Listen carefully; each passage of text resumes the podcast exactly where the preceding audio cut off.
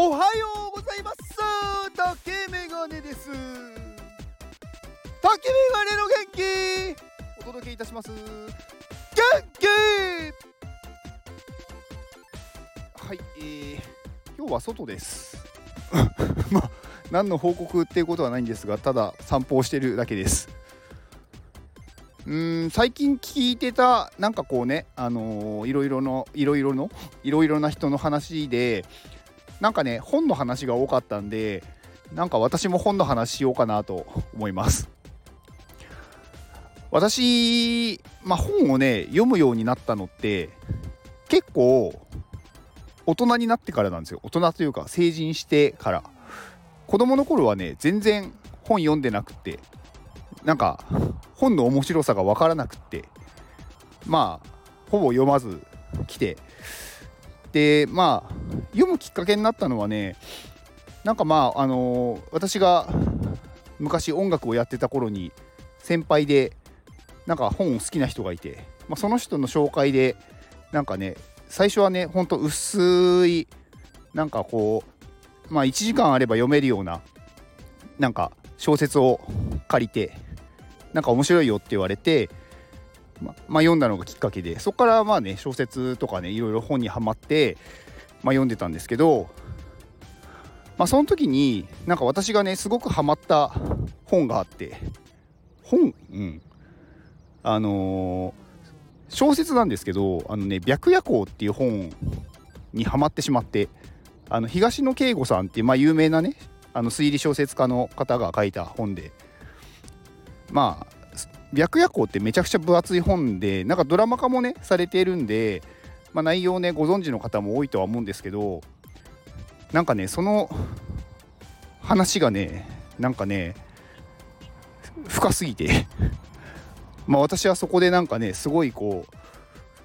ういなんて言うんだろうガンとこう本当にね頭を叩かれたようななんか衝撃を受けたわけですよ。なんかこんな考えができるんだなっていうか。で私ね本読むのめちゃくちゃ遅いんですよね。なんかねあのこうバーって読まないんですよ全部を。全部読まないというかなんか読み進めていくうちになんかね途中で自分で疑問に思っちゃったことをなんか調べちゃったりとかなんかねそこでねなんだろう書いてあることを自分の中でこううまく噛み砕いていく作業が必要でだからね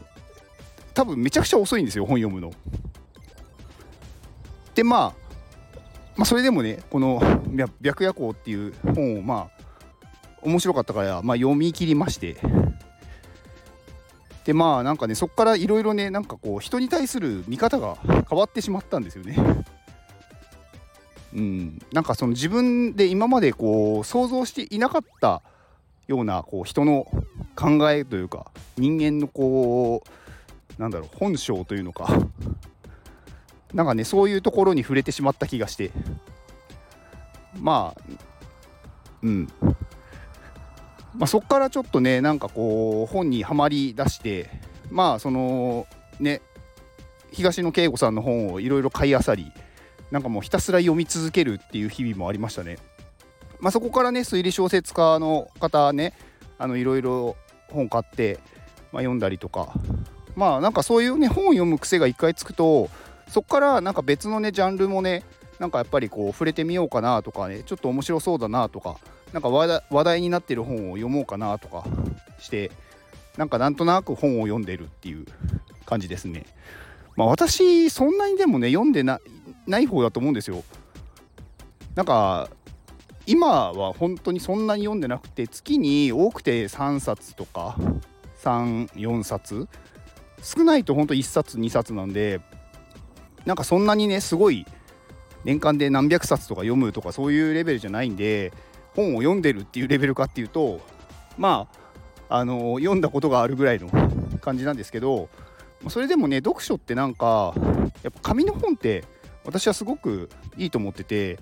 あのねまずねあの広告がないじゃないですか。なんかスマホとかネットって絶対なんか広告があったりとかあとあの通知？なんかこう何かのねこう SNS とかのものとかあとメッセージ系のものとか通知が来るとこうそっちにこう気を取られちゃうじゃないですか。なんか集中を切られるというか。でも本って絶対そういうことないじゃないですか。だからねなんか私はなんか、まあ、スマホの通知ほぼ切ってるんですけど画面をねやっぱつけておくとなんかね分かるんですよね。分かるというかその音が鳴ったりとかはしないんですけどこう上からこう何かお知らせが来ましたみたいな感じのが来るんでなんかねそういうものが煩わしいんで本を読む時は集中したいんでなのでまあ私はね紙の本をなるべく読むようにはしてます。うん。まあ私ねそんなにねすごい本に何だろう詳しいとかではないのでなんかいっぱいね読んでる方にすればね全然読んでないじゃんっていう話なんですけどうん。あとね速読ってあるじゃないですか。なんか早く読む。で、まあ、それができたらすごくいいんだろうなと思う反面なんか私はね本はねどっちかっていうとねなんか学ぶというよりかはねエンタメなんですよね。楽しみたいんですよ。だから早く読んで情報が欲しいっていうよりかはなんかねじっくり味わっていきたいんですよね。だからなんかね早く読みたくないっていうか一個一個なんかこう進めていってそこで自分の中でこういろいろね仮説を立ててもしかしたらこういうことかなとかこうなっていくんじゃないかとかなんかそういうのを楽しみたいんですよね。まあ、なので、まあ、そういう本の楽しみ方もありますよという、うん、お話でした。まあ今日はあのーうん、あの何でもない話です。何でもないっていうのもあれですけど、うん、まあ本ねあのー、本当になんか本を読む習慣がないとかあんまりね読まないっていう方はなんか薄いやつでいいんでなんかね読むだけでもちょっと違うんじゃないかなと。で別にそれを読んでなんかすごい自分のねなんだろう能力を上げるとかうーんなんか別になんか成長しようとかそこまで考えなくていいと思ってて本当になんかこう気休めというかちょっとしたこうリラックスするものとして本を読むっていうのもいいんじゃないかなと思ったのでお話ししてみました。以上です。この放送はゆみさんの元気でお届けしております。ゆみさん元気。ゆみさんありがとうございます。えー、ユミさんは、えー、フラワリーフレンズというねコスプレの NFT の、えー、プロジェクトのコミュニティマネージャーの方ですね。はい。まあ私のねあの放送でよくこう支援してくださるのでお名前がよく出てきますが、まあ、本当にねあのすごくいい人です。まあうん。なんかねすごくねこう何て言うんだろうな。はっきりしているというかなんか思ったことをちゃんと言う。うん、で好きなものは好きだ。嫌いなものは嫌いだみたいな感じの人なのですごくねこうなんだろう。こうお話とかしててもね気持ちいい人ですね。うん、ですごいねやっぱりこう周りの人たちのことも考えてるし、うん、で自分がやっぱりこう推したいものに関してはものすごい熱量で推すっていう。だからまあこういう人ってなんかねやっぱり人がこう近近づいてくるというか人を引き寄せるなって思いますね。うん。まあ、今ちょうどそのフラワリーフレンズで、あの、ね、新しい NFT がリリースされていてグリーンムーンちゃんでしたっけ？すいませんちょっとあんまり覚えてなくて。はい。まああのちょうど今販売中ということなのであの、ねご興味ある方は、まあ、ユミさんの、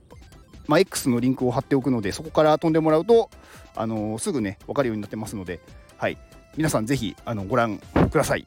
はい。ではこの放送を聞いてくれたあなたに幸せが訪れますように。行動の後にあるのは成功や失敗ではなく結果です。